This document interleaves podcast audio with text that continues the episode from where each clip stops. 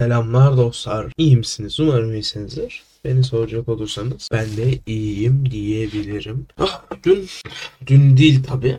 Cuma günü. Siz Cuma günü dinlediniz mi? Bunu pazartesi dinleyeceksiniz bir aksilik olmaz ise. Tam video, podcast'ı kaydettik işte. Spotify'a lan ülkede olaylar olaylar olmaya başladı. Çok talihsiz bir zamana denk gelmişiz. Ama neyse ki yılda 10 bölüm atıp geriye çekilmediğim için böyle bir sıkıntı yok. Kafamız daha rahat bir şekilde hareket edeceğiz. Bugünkü konuşacağımız konu artık yavaştan yavaştan gündelik olaylar üzerinden konuşmaya devam edelim istiyorum. Hafta sonu biliyorsunuz Cuma da, tam olarak. Tam ismini bilmiyorum. Marketlerdeki işte bu ürün size pahalı mı geldi? Erdoğan sayesinde oy verirken bunu aklınıza bulundurun işte. Bunu biz yaptık. Devlet Bahçeli Erdoğan falan falan. İşte bir, bir grafik tasarımcı arkadaş. Bu tür şeyleri yapmışlar. O gün de e, bayağı fotoğraf düştü farklı farklı marketlerden farklı farklı ürünlerin üstüne yapıştırıyorlar. Yani bir seçim çalışması. Bunun herhangi bir yasalı ya da ne bileyim illegal bir kısmı nereden düşünüyorum şöyle nereden kıvırıp kıvırıp kırıp bir insan hapse atmaya çalışabilirsin bu yüzden. Ama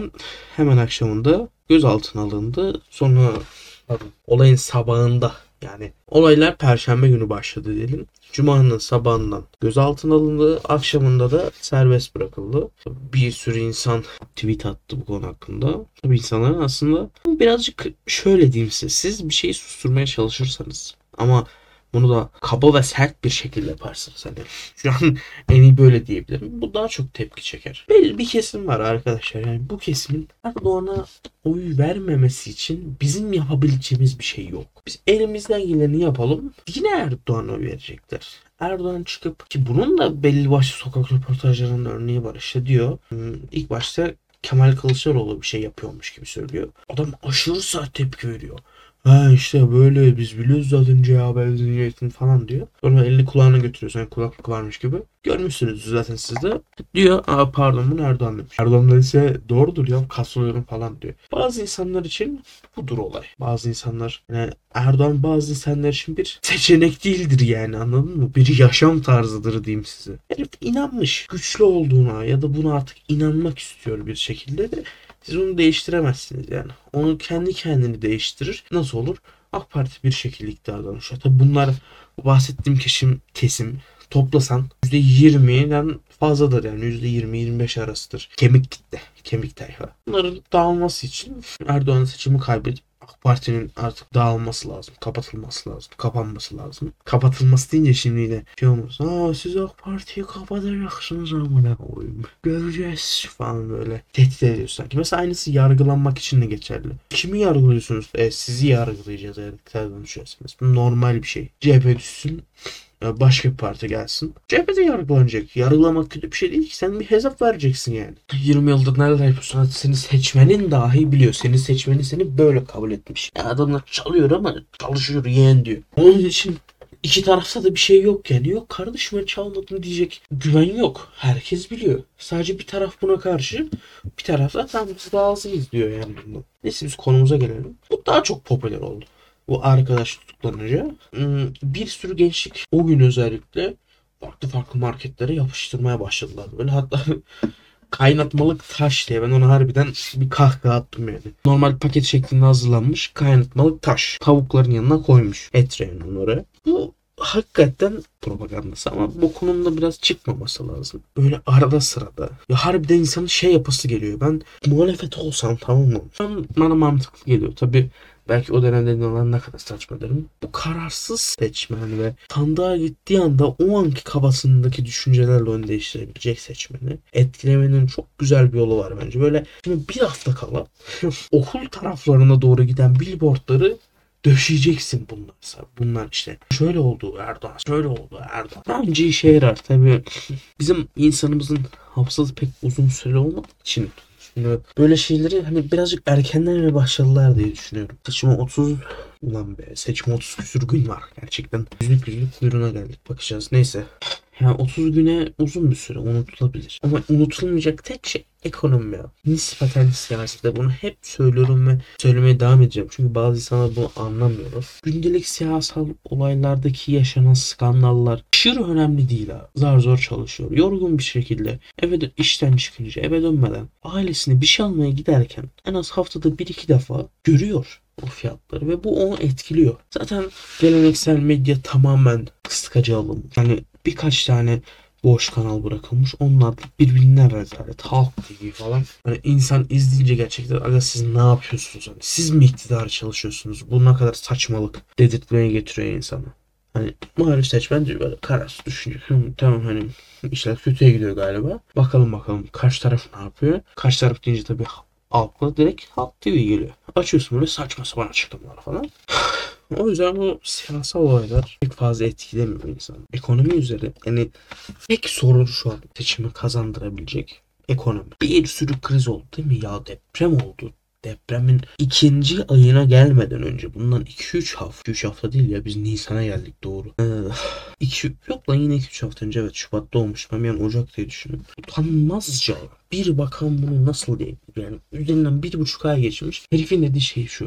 Biz enkazların da %30'unu kaldırabildik falan diyor yani kaldır. Kaldırabildik demiyor tabii ki. Kaldırdık kardeşim. Bu bile unutuldu. Erdoğan mitingde Başakşehir'de miydi, Bağcılar'da mıydı, İstanbul'daki bir mitinginde seccade sallarken o gün hala enkazların altından cesetler çıkıyordu. Durumun ne kadar yani trajikomik bir şey olduğunu görebiliyor musunuz? Ama unutturdular abi bize. Ben bundan harbiden umutluydum yani. Tabii geçen sene orman yangınlarını unuttuk. Ekonomik krizi unuttuk. Saçma sapan açıklamaları unuttuk. Böyle doları al sat ver. Yani lan ne kadar fazla saçmalık var ya. Ne kadar fazla var. Bu da bir taktik olabilir ha. Bir hafta bir şey konuşuyorsun. Bir sonraki hafta başka bir şey konuşmak zorunda kalıyorsun.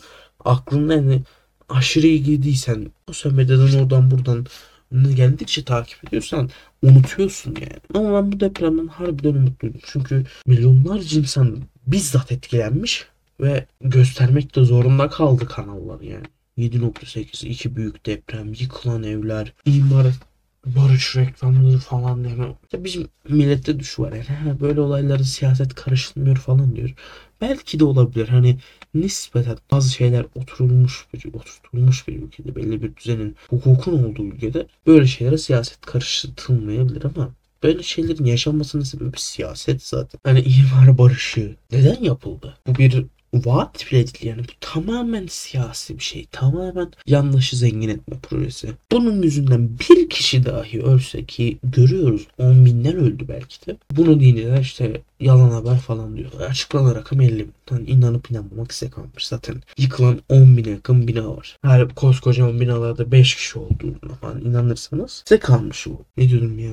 Bir kişi dahi bu imar affından dolayı siyasi bir olay çünkü öldüyse bunun suçu AK Parti'dedir. Tabii ki depremi AK Parti engelleyemez ama sen buna çö- çözüm ararsın. Bir şeyler yaparsın. Ama deprem o kadar büyüktür ki yine yıkılır. O zaman hani başını öne tamam abi adamlar denedi en azından dersin. İnşallah yakın tarihte olmaz da. Ondan bir hafta sonra İstanbul'da deprem olduğunu düşün. Çıkıp şunu diyebilecek mi birisi? Ya biz Erdoğan'a yeterli Erdoğan yeterli önlemler aldı abi. Gerisi Allah'tan falan diyebilecek mi yani? Neyse bu deprem konusu açılınca zaten buna gidip bu bölüm çekim kaydetmiştim. Çok sinirim bozuluyor. Farklı konulara geçiyorum. Ama aslında bahsedeceğim konuda burada bitti. O arkadaş yaptı tutuklandı falan. Ha bir de şey olayları var evet. Bunun bu kişinin ismini unuttuğum için bu kişi diyorum. Belli başlı tweetleri varmış. Daha HDP yanlısı. Yani tamam karşıyız ama 2010'lu ya da 2020'nin başında attığı tweetlerden dolayı tutuklanmadı bu adam. Suç olmayan bir şey yaptığı için tutuklandı. Diyelim işte HDP'yi kapatırsın tamam HDP terör örgütünü destekliyor dersin. Destekleyenler de teröre destekliyor dersin ve bunu suç olarak kabul edersin. O kişiyi de bundan dolayı tutuklarsın tamam. Hiç sıkıntı yok. Haklısın ama bu bir saçmalıktır yani.